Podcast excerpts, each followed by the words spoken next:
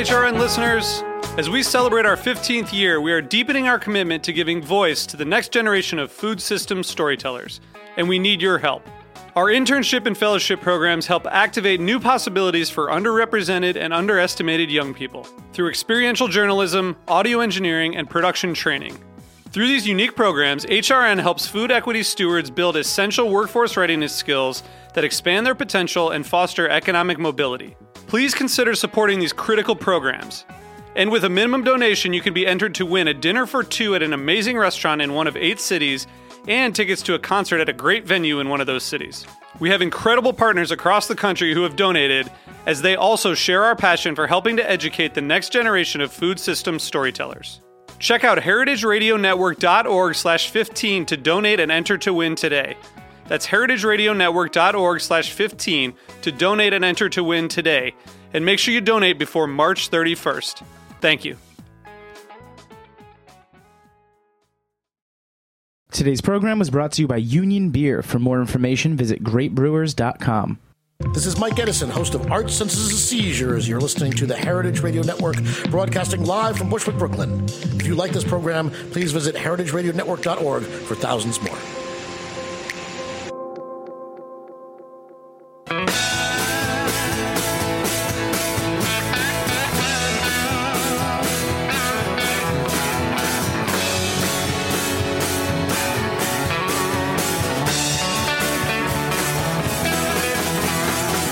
Hey, hey, hey, welcome to Beer Sessions Radio on the Heritage Radio Network. I'm Jimmy Carbone from Jimmy's Number 43 in the Good Beer Seal. Today is Tuesday, September 13th, 2016. I almost jumped out of my chair because I have quite the lineup of beverage experts from New York City, including one of my favorite Heritage Radio Network hosts, Damon Boelte of The Speakeasy. How are you, man? Come on, jump on the. You know, All right, man, it's crazy.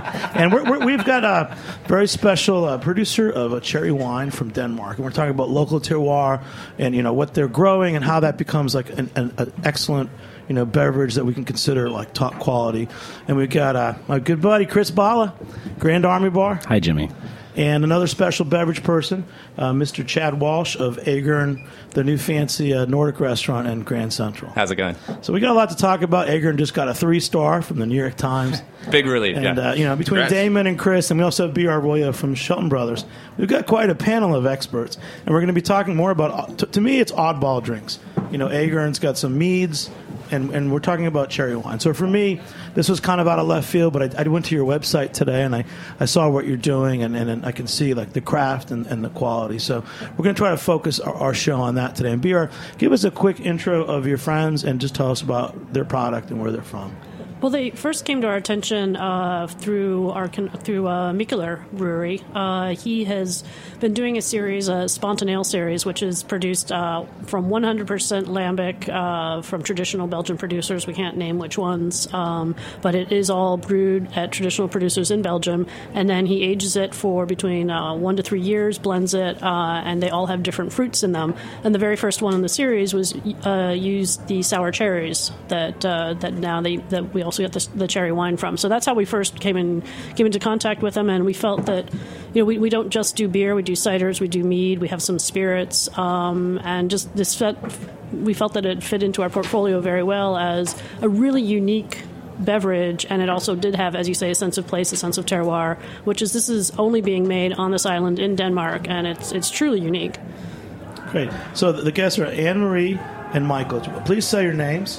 Yeah, And Michael. Thank tell you us where you're from and everything. From from Denmark, from uh, Frederiksdal, uh, cherry wine. All right. Hello, great to be here. My name is Anna Marie, and I'm also uh, working uh, at Frederiksdal Estate, uh, where we are producing uh, a very special uh, ch- wine made from cherries, which is absolutely beyond comparison with anything else you have tried so far. You know, I, I saw the video, and it's like you're you have trees, you have a farm. It's things that I like. It's like a, a product from you know the Mm-hmm. Exactly. orchards, Exactly. and you know. So let's talk. Let, let's ask some questions because it's, it's a new product, and I don't really know anything about it. I mean, let's let's start with Ch- Chad at Yeah.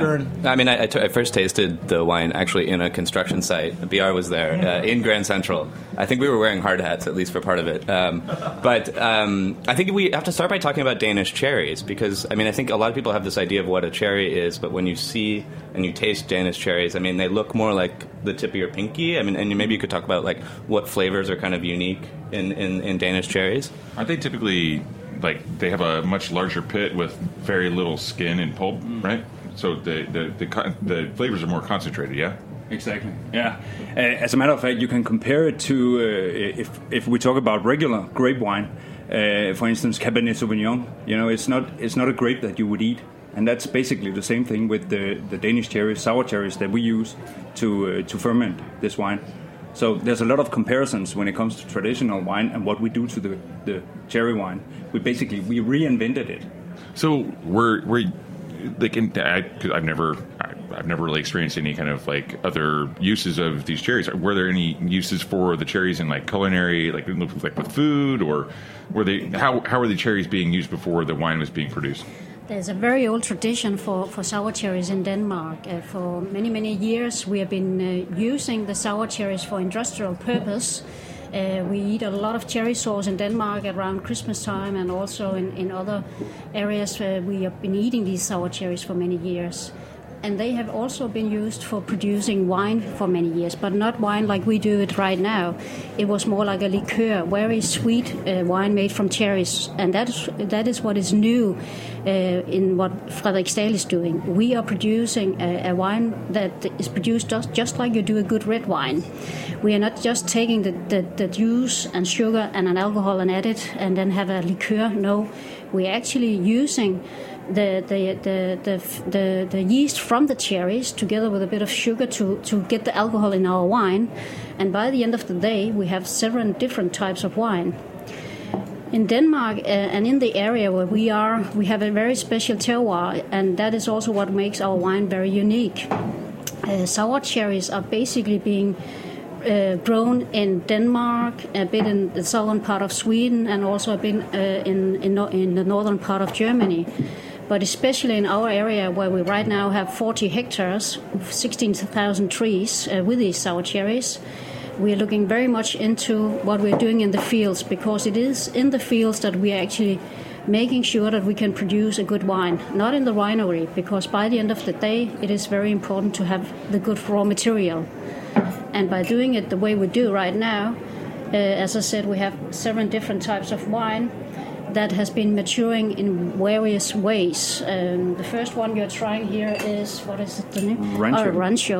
Uh, I don't know, Michael. Will you explain a bit about? Sure, sure. The one you uh, have in your glass right now is uh, basically it's our signature wine, uh, so to speak. This is uh, th- this is how it all started. You know, when we first started uh, fermenting uh, uh, the, these cherries, we we experienced that there's a high level of acidity, and we uh, looked to other countries to see how did they manage to, to get the acidity down. For instance, in grape wine production, in Banyuls, uh, in the Pyrenees, uh, on the border between uh, France and Spain, they make this rancio type wine where they leave the wine outside on the open sky, get exposed to sunlight and sub-zero temperatures. So basically, we adopted that, and that's what we do. We leave this wine outside um, for a full year. Uh, basically, what we do to this wine is what you shouldn't do to your own red wine. You know, sub-zero temperatures, uh, oxidation, uh, big, big ten-gallon uh, balloons. We just leave it outside for a full year, and then after that, a full year on cognac barrels, wooden barrels from cognac. Wow, it's really incredible. It actually, like on the nose, it's got kind of like a Pedro Ximénez sherry, like you know, very rich and kind of like a little bit of oxidation. Like, Exactly. it's, it's really, it's really incredible. I think what was what was really cool was that, that this was made in a in a way that we associate with like fine, uh, you know, French dessert or sweeter style wines, and Mm. and I think in the U.S. we tend to associate fruit wine that isn't made from grapes with like a much more simplistic style. Mm. And I think we've all had like bad experiences where you're at like a country winery and they're like pull out this like blueberry wine or something, and it's Mm. just not. This is just some, such a completely different product um, in that way. Let- Let's talk about the history because we're talking about beverages of these unusual, like the port, sherries, and, and banyuls. You know, there, there's a flavor, a complexity that is, yeah, it's not a fruit wine. I mean, and Chad. Well, yeah, I mean, I think it goes back to the technique. I mean, I mean, Maury in France is, is very similar too, where, where you're you're aging the wine in kind of a unique way. Down there, it's because you have these Grenache grapes grown on these very steep hills, just like battered by the the wind coming off the Mediterranean. So they have this like super tannic profile. And if if you don't put it in the glass demijohns outside to sort of soften the tannin, um, you would just it would be kind of undrinkable. And so. Um, I think that this wine, it, because of that development that it gets in the in the aging process, and then because of the inherent complexity of the cherries, it just ends up. I mean, we serve it as a pairing on a pretty unique dessert, um, which is a chocolate ganache with eggplant. Um, the eggplant's like both caramelized and crispy, and then there's a purple basil granite over top. I mean, and so you have you know such a, a unique set of flavors on that dish, and it, they're they're they're complementary um, without being without being too contrasting. You know. I mean, tell us how do you, you know, what mature it so the the the tannins soften. I mean, I saw a photo of Mikkeller. Uh, it's on our Instagram now, Beer Sessions Radio. Mikkeller standing in these all these giant glass, you know, little. Tell us what that process is and, and what those are. Th- those are actually the uh, Rancio balloons that we leave outside for a full year. And uh, th- this is basically how it started. When we first started making this wine, uh, we, we adapted this uh, uh, uh, process. Only we did it in, in greenhouses because we thought that the Danish uh, temperatures, the, the cold winters, would be too rough for the wine. But it turns out that it's actually uh, uh, working pretty well in Denmark because we have the long, light, uh, uh, bright hours uh, during the summertime and, and rough uh, winter temperatures. So it's uh, we think we're not sure about it, but we think we're one of the biggest rancio producers in uh, Europe right now. So, so talk us through what, what that is. So how do you ferment it, and then what are these rancios? Uh, well, right now, or by the end of, of August, we pick all the cherries, and uh, the first couple of days we let, let them uh, ferment spontaneous in our fermenter tanks. And after three days, we start pressing uh, the whole berries or the whole cherries uh, in our press. And with with the juice that we then have, it starts due to the fact that we have now been uh, working on this for 10 years. We have our own yeast production in our winery, so we don't add any uh, artificial uh, yeast to our production. It is the natural yeast from the berries, together with a bit of sugar, that we start the, the fermentation of the wines. And after a couple of months, we, we managed to get it around 14 percentage in alcohol. Uh, producing uh, alcohol in cherries, you actually have to use a lot extra sh- uh, sugar as well because they, they eat they eat a lot of um, to get to get to the alcohol percentage. Uh, after half a year in our, our steel tanks, we then have some wines that are bottled after a year. That is our our vintage, but all the other wines are then matured from half a year to three years. Our reserve uh, is three years in, in, in our barriques. Uh, we use uh, used barriques that have previously been used for uh, red wine, uh, but we also have some new ones in between. Um, and then, of course, there's the Rancio that when we are managed to get it on 14 percentage in alcohol, it stands. Rancio actually means uh, acids, uh, ran, uh, racids uh, in, in, in Spanish, uh, but it has nothing to do with the taste or anything in the wine. But but uh, actually, after the, year outside, we get it into the cognac barrels, and uh, one year or one and a half year more in those ones, and then we have an, an excellent product, uh, the Rancio.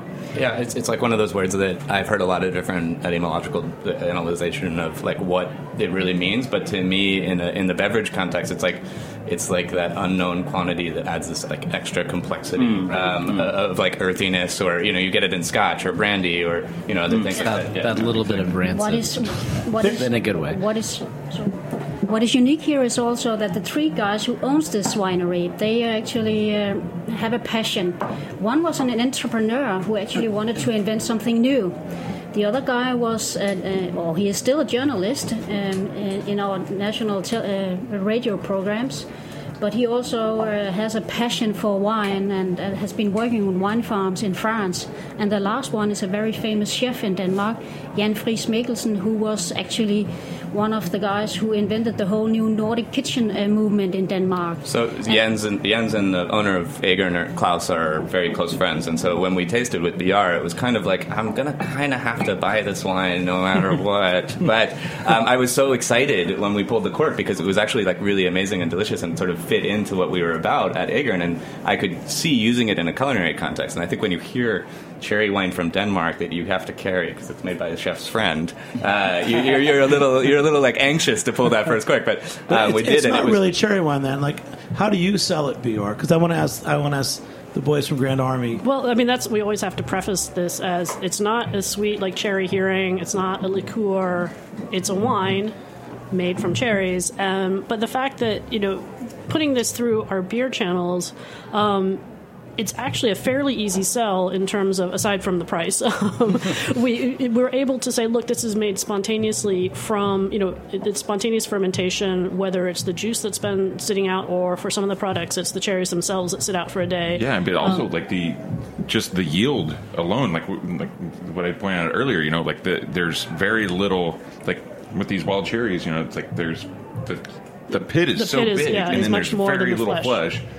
So it takes tons. I mean, like like Hans Reisetbauer makes his wild cherry eau de vie, and there's a reason why that 375 milliliter bottle costs so much because it takes so many of these to make this product. when you're making it. Especially when you're making eau de. Yeah. So th- But, I mean, like but we've definitely gotten good reception. You know, this is it's the type of flavors that with the beers that we import and the beers that we sell, uh, people are, are accustomed to something different, and it just fits right in, and it's a g- very good reception to it. That's great. And then the name is actually Fredriksdal Kirsebeer Vine. Excellent. You're coaching me in the Danish. All right, we're going to take a short break. We'll be back in a few minutes on Beer Sessions Radio. All right. Woo! In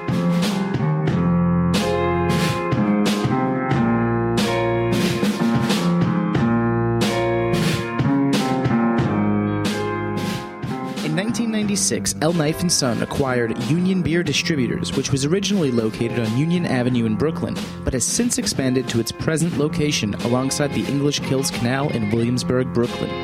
Union Beer has grown dramatically in the last decade as the primary distributor of Anheuser-Busch products for Kings County, Brooklyn, through the hiring and development of the best people in the industry. In 2003, Union Beer acquired a powerful catalog of specialty brands, which immediately positioned them as the craft beer supplier to accounts in Manhattan, Brooklyn, Queens, and Staten Island. Union perpetually tweaks their portfolio to maintain the highest level of stylistic breadth with the most coveted brands available. Through the highest possible level of service, outstanding salesmanship of the ultimate lineup of brands, and a paramount focus on education on all levels, Union Beer has solidified its position as the only source for the best selection of beers in the 14 counties of southeastern New York. For more information, visit greatbrewers.com. Hey, hey, welcome back to Beer Sessions Radio on the Heritage Radio. We're talking in Danish. We're drinking uh, this Kirsebærvin. It's the it's actually a fortified wine made from cherries, and we didn't say that up front. And now I'm, I'm now that I'm tasting it, yeah, it's like Banyuls, but Madeira Yeah, port. it's definitely it's it's not like anything that you'd really ever taste out there. Like you mentioned Cherry Heering before. It's I think like you have to really completely, you know, just wipe off. I the- think you the take cherry out of it, and you just use the Danish words. You know, yeah, because it's it's Kirsa rich, it's, Biervin. it's rich and acidic at the same time. Well, and Like, I think you know- it's really cool too that they're they're fortifying. I mean, there's a lot of great fortified wine out there made with sort of um, anonymous um, fortification brandy, and this is cherry brandy that they make on the estate, and they use that to, to, to sort of you know to, to fortify the wine. And I, I think that that adds like another level of complexity. And going back to the Rancillo, like you know, I think that there's like another I, layer I have a of aromatics for there. this. I don't know if you know. Fortified wine is one of my weaknesses. So I want to refill this next one. This, this is one of my favorites. Uh, this is the one we work with at Agern, and it's the it's the reserve, which is blended from a few different sort of vintages of cherry, I guess you could say. But you, you can speak more to exactly. Um, uh, this one's finished in cognac. No, Uh, no, the, red the wine. barrel? reserve has uh, been maturing for a minimum three years in our barriques and uh, oak barrels, and uh, by by doing this, we get a very dry wine. And, so basically, what it's used for is tapas pâté foie gras, which is completely also a new idea for, for, for the Danish population because previously, as you said, they uh, when you said cherry wine, they thought desserts, but right now where we are the only one in the world producing a wine of made from cherries the way we do it here we can actually manage to uh, give a completely new taste into the cherry wine so they can be dry. You tasted the rancio that is more like a port wine and that is what we're introducing now in Europe and also here in the United States. Uh, and uh, and we can see, especially in the restaurants now, that they are really looking into how to experiment and introduce a new taste to their customers and guests. uh, trying to, to uh, see how they uh, react to this new taste. So the reserve is also used for duck and, and geese and all all different types of meat, and that is very interesting. I like that. I saw on your on your website that you have a, a gastronomy section. You have things that you cook with it. There was a the cherry wine glazed venison, and you had a, a beetroot dessert. But also also for cocktails. I mean, I noticed you had some things like the Frederick style fizz and uh, the Nordic bramble. And I don't know. Yeah, I you think guys, like yeah, especially with this this second one that we're tasting. I mean, it's it's got a it's it's more than just cherry. Like for, for a bramble, it makes a hell of a lot of sense.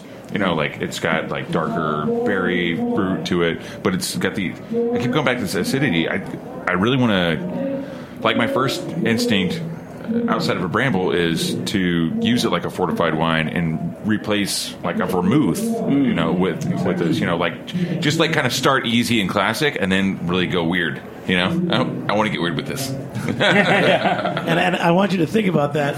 I want you to tell us what your what your drink would be if you had to make one tonight.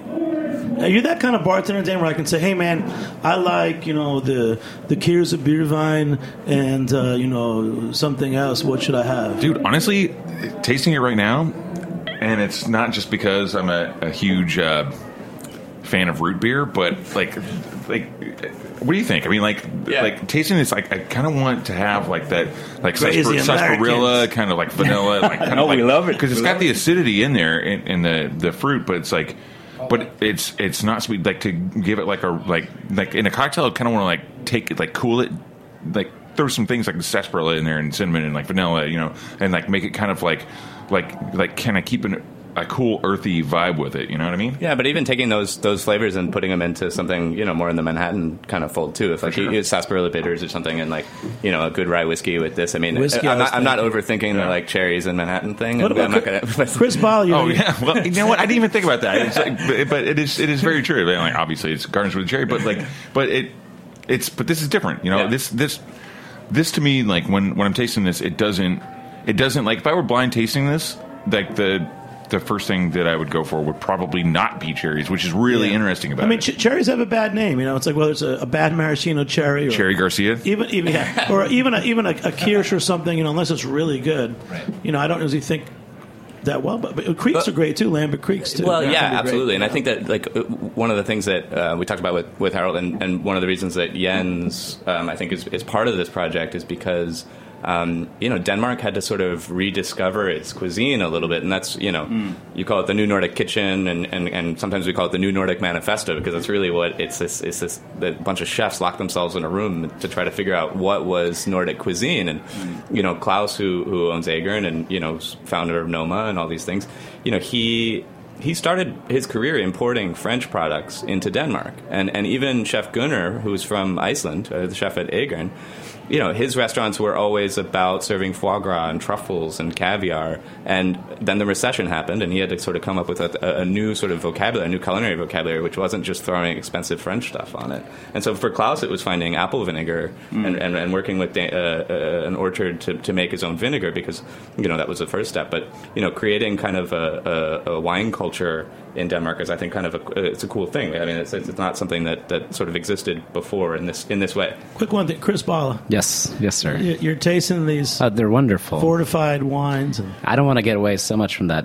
beautiful tapestry of Danish cuisine and history and all that, but I think it's really interesting that you know it's a new, very new product. Uh, the flavor profile is it's really hard to describe to people listening to this what we're tasting because I think when I first heard that They should just go get it. they should yeah that's the that's the sales pitch but uh, We're in Grand Central Terminal. yeah Come in the Man- uh, Vanderbilt and 42nd Street entrance. New York- is, is there any other place that sells this besides Agern in Grand Central Station, New York City? Um, I'd have to. I'm like, I'd go get my sales report. I know uh, uh, Aquavit is doing uh, takes this in. We've got um, we have a few wine shops that are starting to bring it in. Uh, it's now I'm, I'm completely blanking. This is I should have printed out the list. I mean I'm on the spot. I'm definitely planning on bringing this into Grand Army too for Uh, some Wythe Hotel is using it both for cocktails and for pouring. Um, I apologize. I'll come back with you. and get It's cool. Let's let's go back to you guys. So you guys, Yeah. where you are, you're on an island in Denmark. Yeah, exactly. Tell us Well- about well, the place you're uh, from. And, uh, just to follow up on uh, what uh, Chad was just uh, talking about with uh, uh, we're reinventing the Danish cuisine, the Danish kitchen, because uh, the the island of Lolland, where we uh, where we where you find the estate, the Fred Estate, estate exactly. Uh, it's uh, it's uh, one of the hottest places in in uh, Denmark, and actually there's no place in Europe where these uh, Danish uh, Stevns cherries they uh, they uh, have better growing conditions than along the coastline in southern Denmark and northern Germany, which is where we're situated. So So, that, the- that's what we should be doing in the future. And Were the cherries already growing, or, or did you know the Yeah. owners decide to plant Yes. them? No. Uh, as a matter of fact, uh, as a matter of fact, this year is our tenth anniversary. In 2006, uh, Harold, who owns the estate, uh, he already had the the orchards uh, with cherries, and it was uh, used for fruit food production. No, not wine production. he was saying he sent most of them to Poland. I think like Pol- Polish exactly. cherries are, are you know kind of more what we associate with American cherries. They're super sweet and they make a lot of juice from them. Mm. But that the Danish cherries kind of added that you know that extra quality, Tannin, yeah, definitely. the, the tannin and acid to balance out the fruit juice. And, and Yeah. but that wasn't like a viable kind of economic No, choice anymore. exactly, exactly, exactly. So he, he met he met Morten uh, uh, and uh, Jan, and they decided why not let, let's try and ferment the the cherries and see if we can make wine, regular wine based on cherries. And here we are, ten years after, and. Sitting here with you fine guys and drinking cherry wine from, from Lolland. But it, it's interesting. You're you're at, you know you're kind of above the wine strip. You're in these northern climates. Yeah, I mean, exactly. is there anyone else doing what you're doing? Not not yet. Hopefully, in the future, more more will uh, come, and and uh, you know, the more the better. Uh, we, we we would like some competition in Denmark. Maybe we could brand ourselves as a, a, a as a different kind of uh, agricultural con- country than we've been branding ourselves the past generations. I mean, yeah, because typically it's it's a lot of like root vegetables and Exactly, and, and exactly. like fish, Yeah. like salted. You know, like it's it's. Yeah. What was what was the name of the place? It was like close to Jimmy's, uh, like back in the day. Now it's a barbecue place. It's on Lower East Side. Katie Stipe used to work there. Uh, Quilties? no, it was No, uh, I- I it was know uh, it's the, the one where the barbecue Van on Dag. six. Yeah, Vandaag. Von Dog. Yeah, yeah. Yeah, Philip Kirsch and Clark. My friend. Yeah, yeah, Philip Casey. Yeah, man. Uh, yeah, they. It was. That was the first time I'd ever had any kind of like Nordic Scandinavian like in, from that region, uh, like any kind of fair that was kind of like pulling itself out of the traditional like. And there was all kinds of aquavit, and like Katie was doing like cool things with like she was doing like a carrot and like tarragon. I think it was like eau de vie and like all kinds of stuff. So it was cool to see that there was actually this forward thinking uh, with with chefs and, and bartenders in New York City and Yeah. in the world, and now like what you were just saying, you know, like you're kind of extracting. Like you know, Ch- some- Chad and I were talking earlier too. He was talking about how you guys are actually really at the forefront. We said, "Oh, Yeah. I know a restaurant that was trying to do smorgasbord and traditional Danish food, but there wasn't really the interest in that." It's so funny because like the Nordic cuisine, to me, in, in a way, like inherited kind of where like um, sort of the Spanish molecular gastronomy kind of left off, um, and and I, I think the Nordic cuisine picked up that banner of being sort of the sort of most um, au courant or whatever you want to say, uh, the coolest sort of uh, culinary tradition, um, and it, and it's so funny because it's sort of a new one that was sort of recreated in the early 2000s, um, and uh, some people had tried to sort of bring it to New York, but I, I think that it, it's it's been really fun to be a part of it, and obviously Aquavit, you mentioned, has has been there forever, um, but it's been uh, I was I was super excited to get to participate in sort of you know and, and help out somebody who's been really uh, integral in the in the sort of genesis of that cuisine to, to to sort of bring it to New York, and um, the reception's been amazing. I mean, I, I was saying it, it, there are a lot of Scandinavians in New York. Like you had no idea how many Danish people there are in New York until you open a restaurant owned by a Dane, and they're also funny. They all want to come take selfies. Like in the they're just they'll walk in, you'll be like, oh, I'm sorry, we don't open until five thirty, and they're like, don't worry, we're Danish, and then they just take a bunch of pictures, and then they go on, and it's and then it's, it's it's such a sweet kind of like um, self-supporting culture, I guess you could say, where if it's like if it's Danish, they really want to like support the Danes, um, and and it's true of, of, of Scandinavia in a, in a broader sense. But uh, the, the the sort of most exciting reaction I think has been from you know really hardcore New Yorkers who who eat Italian food or, or French food four or five nights out of the week and are saying, oh, I can't get this in L.A. or I can't get this in So San the, the dish that sounds the weirdest in the New York Times three star review of Agern, it was about some kind of like root Yeah. burnt Yeah. something. Yes, uh, uh, beetroot and salt crust. But uh, but you know, in, in going with the sort of Nordic manifesto and all that, we try to waste as little as possible. Um, so like we take our leftover meat and we make vinegar out of it, and we um, all of our vegetable scraps um, we incinerate um, and to create this sort of vegetable ash, and they bind it with egg whites and um, sea salt, and then bake the beetroot in it, which um, you know Grand Central is kind of limiting in terms of open flames and that sort of stuff, and you know we can't cook with lava, which Gunnar was talking about at one point. Um, and I was like, I don't know how that, um, but anyway, uh, it, it gives this great kind of roasted quality, even though we're just roasting in the oven. It has this sort of sense of being cooked over an open flame, um, and uh, uh, yeah, it's become kind of kind of our, our, our thing. We do it we do it table side, so you get to it's like this little dinosaur egg that comes out and crack it open, and there's this beautiful roasted beet inside. You get the aromatics. And, Man, you guys, how do you feel about you know Danish food in America, or do you do you, do you care about Danish food at all? You know, that, that's a good question. um, well, of course, we we are we're happy that uh, you know the whole new Nordic uh, thing is picking up uh, abroad, not only uh, in the states but also in, in the Far East, and uh, we're definitely onto something, and we we should do more to to. Uh, to brand ourselves that way. And uh, one thing we shouldn't forget in all this is also that th- this is another way of tra- introducing how to do farming in Denmark. Uh, previously, you have been focusing very much on high yields, uh, but right, what we're doing here and what Claus is also doing is in, in his kitchen movement is actually looking into quality. So what also Frederiksdal is introducing in the Danish world is actually looking in a completely different way on doing farming in Denmark, focusing on doing a high quality product, not focusing on high yields, but doing it if if we were harvesting uh, and looking at high yields, we could have perhaps 40 kilos per tree, but now we are uh, looking into doing the absolute best wine made from cherries, and we're down having perhaps 13 kilo, kilos on average on a three because we want them to be as dry as possible, focusing very much on the quality instead. Making sure that we have the whole story. It's our own raw material. It's on our own, produced on in our own orchards. Even our alcohol now is, is also distilled now. Uh, with uh, we are distilling one of our wines, uh, so it's our own alcohol we're using for some of our, of our products. Uh, that is a completely new uh, idea and introduction also in the Danish uh, scene in Denmark in the farming industry, and that is also an, an important point in, in explaining about what Frederiksdal is doing. And another thing is also that we have been introducing a new trend 40 years ago, a lot of people were drinking cherry wine in Denmark, but then there was a period of 20, 30 years where nobody were drinking f- uh, wine made from fruit. It was not trendy, it was not hyped.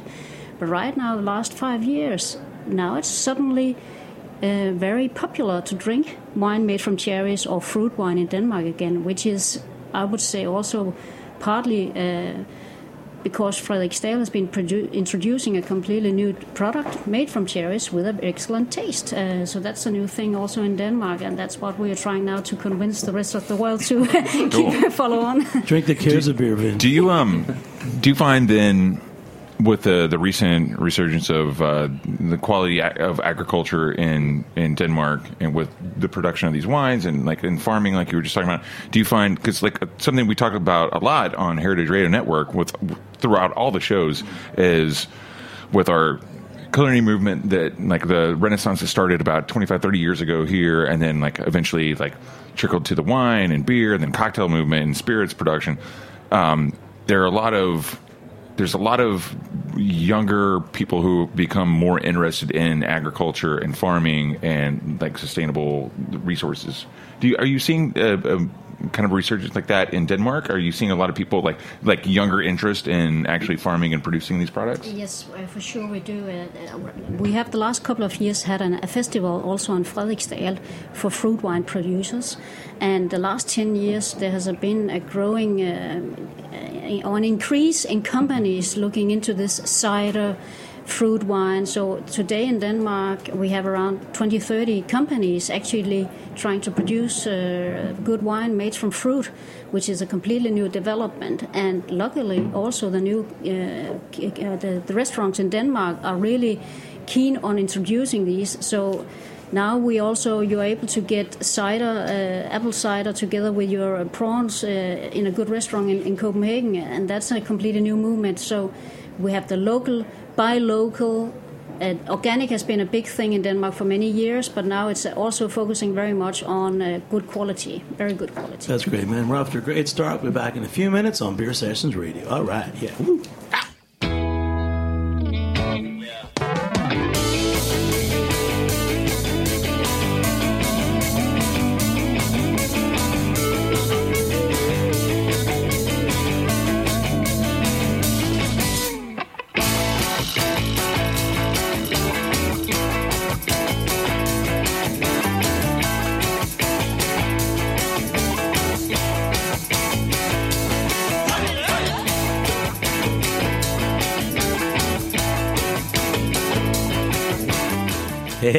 Welcome back to Beer Sessions Radio on the Heritage Radio Network. Hey, just checking in, heritageradionetwork.org. Check it out, be a member. Also, uh, there's a special event on October 14th and 15th at Lexington Armory uh, on uh, Manhattan. It's the Fall New York City Craft Beer Festival. 150 plus beers, ciders, and meads. So check it out, New York City Craft Beer Fest. Com. All right, so we're talking with these great makers of the cherry fortified cherry wine from Denmark. Here with B.R. Royla from Shelton Brothers and some other experts. Uh, so let's we're going to do a round of questions now. We've we've kind of like set the stage. Chris Balla from Grand Army Bar. Uh, well, I thought the most interesting thing with this product is that it's bring, being brought to the United States uh, via a beer distributor and also being kind of announced to the world mostly because of Mikkel's involvement with the producer. Not to discredit anything you guys are doing, but I think it's it's very important that somebody bi- very big in the craft beer industry is talking about this native product that has nothing to do with beer at all in Denmark and. Uh, I mean, it's it's not really a question at all, but more of a just a fascinating point of it to me is that you know the use of the power of craft beer and the exploding industry um, and to announce these other products that are so important. And um, I mean, I guess my question is, how, how do you feel about that? But I think it's a great. Personally, I feel like it's a great thing. But uh, Well, that that's interesting because you know the connection between beer and, and cherry wine. Uh, we were talking about the, the appeal when it comes to young people, and uh, I think when it comes to Mikkel and, and other small breweries, uh, uh, when you compare them to the big breweries, uh, both here in the United States and we have some big breweries in Denmark as, as well. Obviously, there- yeah. there's a new there's a new movement of, of young people um, uh, who, who obviously uh, are into this whole microbrewery thing, and I think it's the same thing with the, the cherry wine. You know, they're they're not familiar with the reputation, so to speak, that that cherry wine uh, used to have, and they don't care. They they just acknowledge the fact that we are making a high pro- Well, you know thing I want to say about how, how ch- changing, you know, what's trendy. Hmm? You know, for us with, with, with this show and, and working with Shelton Brothers for years, Mikkeller was that name. Oh my God, Mikkeller, that guy's a god. His, his beers are so hmm. good. And I posted today a photo of Mikkeller standing in the middle of your Rancio, you know, little bottles. Yeah, yeah. And someone said, "Who is that Mike Keller guy?" so you know, if you may not know who Mikkeller is, you know, he's one of these Danish guys that kind of broke open into the states, and, and it was pretty trendy. But Well, and, and that's actually why Anne Marie and Michael are here this week. Is that uh, Friday evening and Saturday is the first edition of the Copenhagen Beer Celebration in Boston. Uh, Mikkel has been putting this on in Copenhagen, I believe, the for four or five years, and it's very similar. Little plug to our festival, which uh, moves around the country every year. This year in Louisville, last weekend uh, of October, uh, where Damon's interested; he wants to go. I, I do too. I get, I get passes, man. Copenhagen but, beer but, uh, celebration. but it's where you know it, the, at, at the Copenhagen Beer Celebration, celebration, same as our festival. Uh, the brewers are actually there pouring their product. It's not like you've just got some sales rep or volunteer being like, I don't know, here's it's an IPA, uh, and the brewers are also bringing a lot of special beers. Um, so this is very interesting. And when I was in Copenhagen in May for uh, this year's edition, um, uh, Anne Marie was there pouring the wines, and you know there were people there. They were, they were having their a Gose at one place, and they were having you know an Imperial IPA somewhere else. They were having you know a, a stout, and then they were going over and trying the cherry wines. And there was always a line, always a line to try them. It wasn't that they were just standing there being the odd man out at a beer festival. People were really into it. so you guys must you must be looking forward to that festival. It's this weekend in Boston. Uh, absolutely, absolutely. Uh, it uh, turned out to be a huge success in uh, Copenhagen. Uh, although it was a, a beer festival. So uh, yeah, we were very excited about participating in uh, in the Boston edition of uh, of Copenhagen Beer You know, Celebration. my question is, is about your product is, is how you serve it like in, in, a, in a restaurant or a tasting set because the first one we had was like more like a fortified wine like a Banyuls and the next one is, is very dry but then I we went to the sweeter one and now I'm going back to the dry but it, there's the contrasts are really you know pronounced and, and I find like my palate has to adjust so it's hard to go from one to the other then back so how do you guys and maybe in some of your restaurants how, how do you work with these kind of products that are they're stronger they can be Well, we, sweeter we don't we don't do this at the restaurant, but um, BR had some uh, Berliner Weiss here from Mikkeller. Then I just added some of the uh, cherry wine to it. I gotta say that's a delicious little hybrid. But um, we typically serve it um, just as we would if we were serving an amazing Sauterne or something like that, with um, in a in a dessert wine, you know, which is a nice Riedel flute glass, um, and and we present it as is. Um, and the fact that the reserve is kind of dry actually works um, really well with our desserts. They're a little bit off the beaten track. Um, but we have a rabbit dish on where they made like a really beautiful ballotine of the different parts of the rabbit, and there's like there's some of the rabbit organs, the kidneys, the liver, and those flavors are really really strong, and they actually appreciate um, the stronger stronger wine. It's Yeah, it's absolutely. maybe- Like something gamier, like Yeah. with more flavor. Like, like I mean, I I went straight for like foie gras, you know, like that totally Kind of, yeah. like it, you know country pate like anything like Rich that i think is like really really beautiful and so we love to serve it serve it on our own but i can also imagine it like on that as a, like a topper for like a new york sour or something like a you know giving That's that sort good of the kind of aromatics that you would use you know almost it's less about the actual f- integration of the drinks but getting that beautiful scent on top of like some crushed ice as you're about to enjoy it I can't. The almond flavor Mm. in all of these wines is so significant. I can't reiterate that enough. It's like it's pretty wild. It- it? yeah, well, no, it, totally. But like it's it's it's pretty wild because there's so much pit in the fruit to begin with. That, that flavor is so powerful. But I think it's really nice. Yeah, because by the end of the day, we're not crushing the, the, the stones here. We Yeah. are we're making sure that we don't crush them. So it's Right. just be- because the cherries has been growing around uh, the stone uh, that we have this almond taste in, in the wine. Which leads me to my question. so, are you, what are you doing with the pits and the stones? Like, are you are you do you have any plans of like maybe making something along the lines of like a like a maraschino liqueur? Like, you could do something that it's it's another process, but uh, like it, it could be really cool. I mean, just saying. You're absolutely right, but uh, right, right now it's just going back as, as fertilizer on the fields. Uh, the only thing where you could say we're using a bit of it is when we are producing our kirsch, which is actually uh, distilled on the whole berries. Uh, but that's basically it for the time being. Uh, right So now, you do make a kirsch. we do make a kirsch, Oh, cool. and it's quite special actually because uh, we get when we get the alcohol back. We add on a bit of water, and it's a very special water because it's from Iskilde, which is the fifth cleanest water in the world, which we have in Denmark, uh, in, in Jutland. So by the end of the day, we end up having a 43 percentage uh, kirsch, very dry, but like a digestive, like a grappa. It goes very well, and it's. When is that coming to the United States Uh, market? you have to ask. Shelton Brothers. All, all their Shelton water, Brothers is- all their water comes charge. from a, a Polynesian island on ships. why, why do you have such pure water in Denmark? Wow. Good question. That's a good question. That's you, Anne Marie. Uh, I thought it was only No. Polynesian islands that Well, have bottled water. But to get pa- uh, back to the point about Mikkeller, yes, yes, it is a very interesting uh, way of doing a cooperation also for a winery, having a beer, uh, Mikkeller, uh, going around. Well, he has uh, our wine all over the world in his bars in our in a Dimijack. Uh, it's a special cuvée just made for Mikkeller.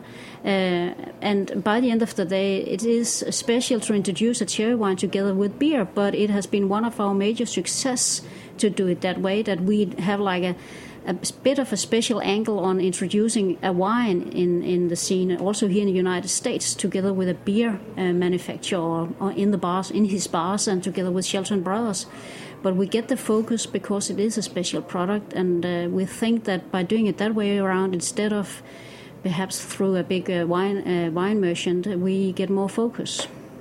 So do I have time for one more question? Yes. Um, so it, it- one thing, that, you know, I work with a lot of wines from the East Coast um, as part of like our local uh, ethos and Wait, stop. This is an awesome panel of experts. Just say, everybody say your name and your affiliation before that.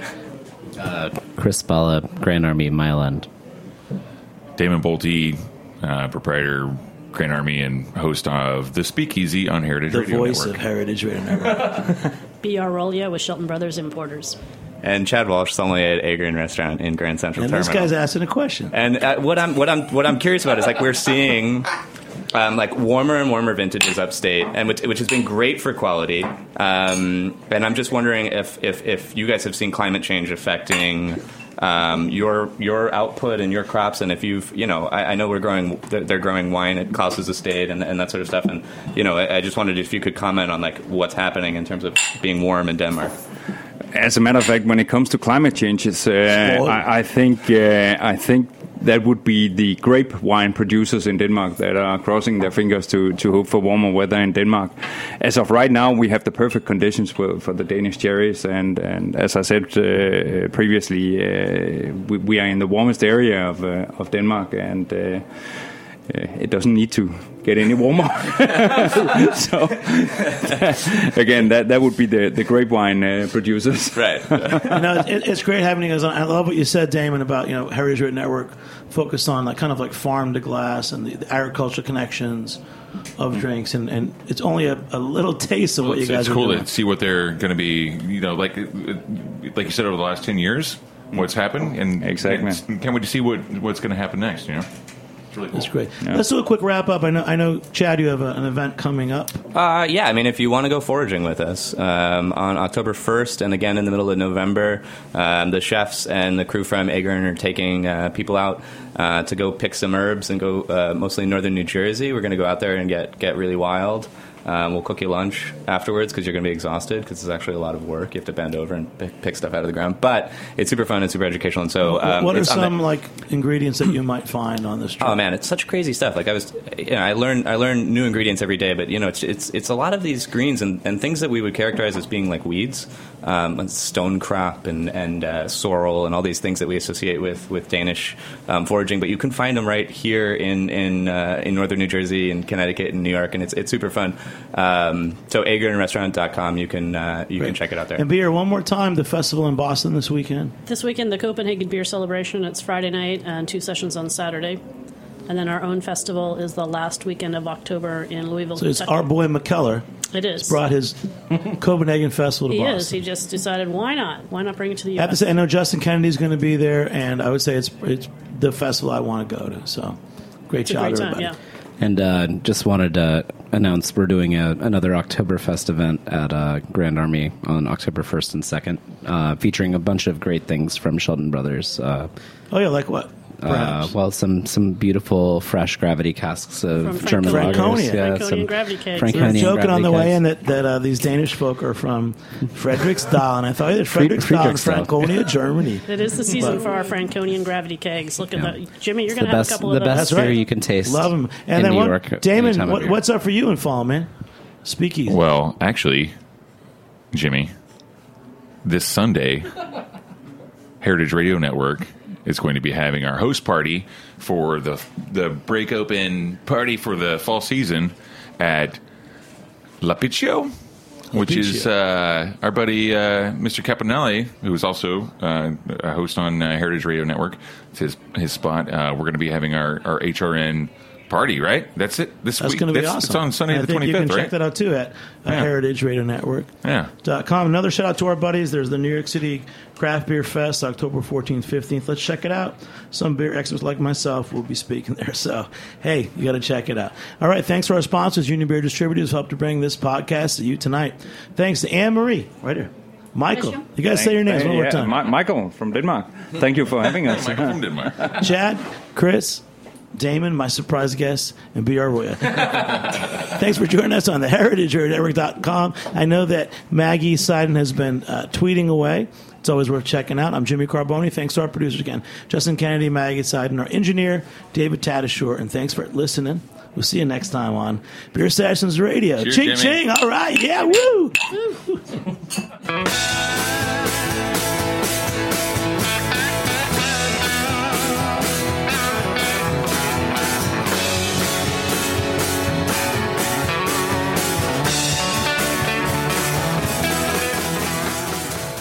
Thanks for listening to this program on heritageradionetwork.org. You can find all of our archived programs on our website, or as podcasts in the iTunes Store by searching Heritage Radio Network. You can like us on Facebook and follow us on Twitter at heritage underscore radio. You can email us questions at any time at info at heritageradionetwork.org. Heritage Radio Network is a nonprofit organization. To donate and become a member, visit our website today. Thanks for listening.